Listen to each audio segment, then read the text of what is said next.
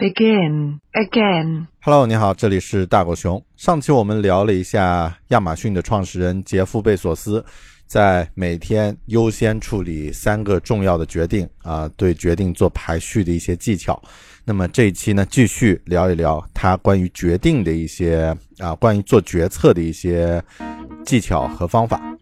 那么，呃，最重要的一个决定对于他来说，估计是当年离开华尔街。去创建亚马逊，去卖书。那么这个决定可以想象是一个艰难的决定，或者说是一个非常重要的决定。那么他在呃想到了做出准备做这个决定之前呢，和自己的老板摊牌说啊，我打算去这个创业啊，去开创一个卖书的一个电子商务的网站啊。那么放弃。华尔街优厚的这个报酬啊，这份呃前途无限的工作，然后老板听了以后呢，就和他在中央公园散步，散了两个小时啊，一起畅谈。然后啊，他的老板的反馈呢，就是说啊，这是一个很棒的决定啊。那个西方人的啊讲话呢都是这么含蓄，但是是说，对于没有工作、没有稳定的优厚的工作的人来说呢，这个决定就更棒了。OK。那么，嗯，然后老板给了他四十小时的这个决策时间，就是说他可以在这四十小时内认真的想一下，到底啊最终的决定是什么样的。那么他和自己的老婆沟通了以后呢，他的老婆全力的支持他，就是说无论他怎么去做决定，他都支持。那么最终呢，相当于啊这个决定就被收窄到只和他自己的内心相关。那么。你究竟要如何去选择？不用考虑别人，不用考虑这个呃这个家人的这个反对什么的。那么最终这个决定呢，他是这样去做的。他用了一个方法呢，叫做呃 regret minimization framework 后悔度最小化原则。那么听起来就是一个书呆子才会取的取的一个名字啊。那么具体这个方法的技巧呢是这样的：想象自己。在八十岁的时候，你回顾自己的这一次决定，然后来询问，如果当时做出这个选择的话，你是否会后悔？I um went to my boss and said to him, you know, I'm going to go do this crazy thing, and I'm going to start this uh, this company selling books online. And this is something that I had already been talking to him about uh, in a sort of more general context. But then he said, let's go on a walk. And we went on a two hour walk in Central Park in New York City. And the conclusion of that was this he said, you know, this actually sounds like a really good idea to me. But it sounds like it would be a better idea for somebody who didn't already have a good job. uh, and he convinced me to think about it for 48 hours before making a final decision. And so I went away and, and, and was trying to find the right framework in which to make that kind of big decision. And, you know, I'd already talked to my wife about this, and she was very supportive and said, look, you know, uh, you can count me in 100%. Um, whatever you want to do, you know, it's true. She had married this kind of, you know, fairly stable guy and a stable career path, and now he wanted to go do this crazy thing, but she was 100% supportive. So it really was a decision that I had to make for myself. And the, and the framework I found, which made the decision incredibly easy, was uh, what, what I called, which only a nerd would call, a regret minimization framework. So I wanted to project myself forward to age 80 and say, okay, now I'm looking back on my life. I want to have minimized the number of regrets I have. And you know, uh, I knew that when I was 80, I was not going to regret having tried this. I was not going to regret having wanted, you know, trying to participate in this thing called the internet that I thought was going to be a really big deal. I knew that if I failed, I wouldn't regret that. But I knew the one thing I might regret is not ever having tried. And I knew that that would haunt me every day.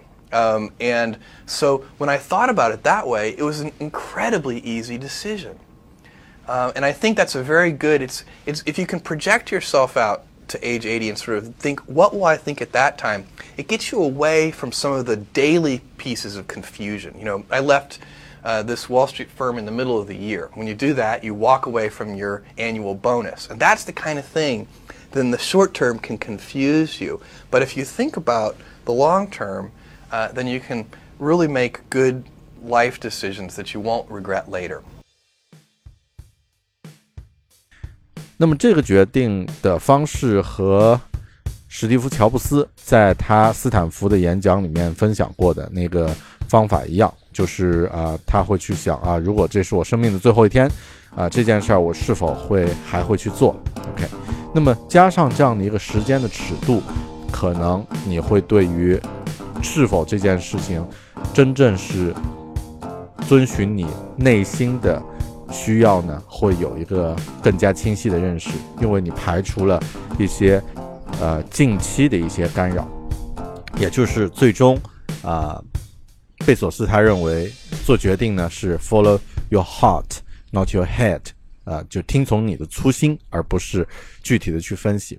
但是这句话呀，我觉得也对也不对啊，因为在一个很短的采访里面，他这样去说呢，啊，可以很快的被媒体去抓住重点去放大，但。啊，也只有当亚马逊真正成功了，大家才会仔细去听这样的一个一个一个结论，对吧？那么可以说它有一个幸存者的偏差。第二呢，真正具体到如何考虑去做决定的时候，其实有很多因素需要去呃需要去考虑的，不是简单的一句不忘初心就可以概括的。有没有什么具体的方法呢？那么其实呃，我做了一些 research 之后发现啊，贝索斯他。最有名的或者说最实用的有两个做决定的方法，掌握了这两个方法的话，你也可以啊应对一些重要的决定，也可以快速的做出一些决定。那么先来说第一个技巧，第一个技巧呢叫做分决策分类，有两类，two types of decisions。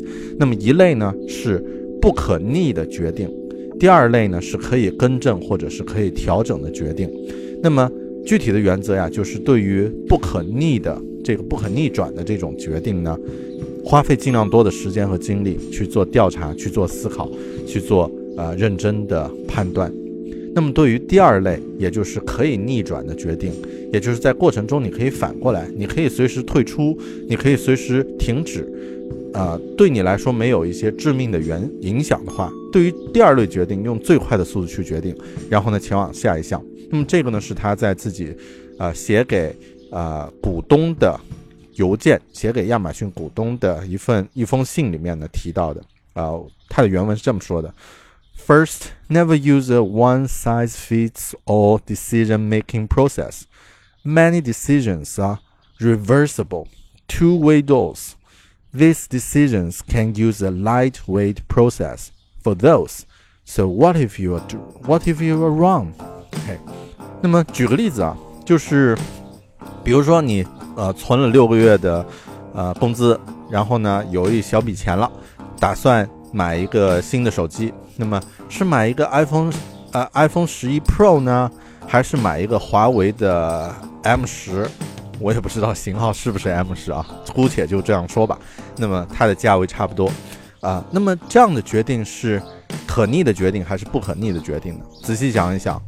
其实它是非常可逆的，最多情况就是你损失了啊一个六个月的工资，但其实还不至于。那么很多人其实呃会在这个方面呢花很多的时间和精力去大量的调研啊，去比较比较它的性价比，比较它的这个性能参数和其他的人争执啊，这种这种决定方面反而花费了大量的时间。那另外一种决定呢？比如说你决定啊，这个现在手手头没有钱，但你想买一个 iPhone 十一 Pro，没有钱怎么办？卖肾。OK，那么卖肾就是一类什么呢？不可逆的决定啊。当然，可能在以后几十年以后，科技发达了，你可以克隆一个肾出来啊，你可以 3D 打印一个肾出来。但在现有科技下呢，这是决定，这个决定是不可逆转的。那么，对于这种决定，就要花费充分的时间和精力去进行思考。OK，大部分的人反过来可能会花很多的时间和精力在于可逆的决定上方面。那么，时间才是我们最宝贵的时呃资源。那么对于这两类决定，你能否举出一个自己的例子？如果可以的话，可以自己试一试。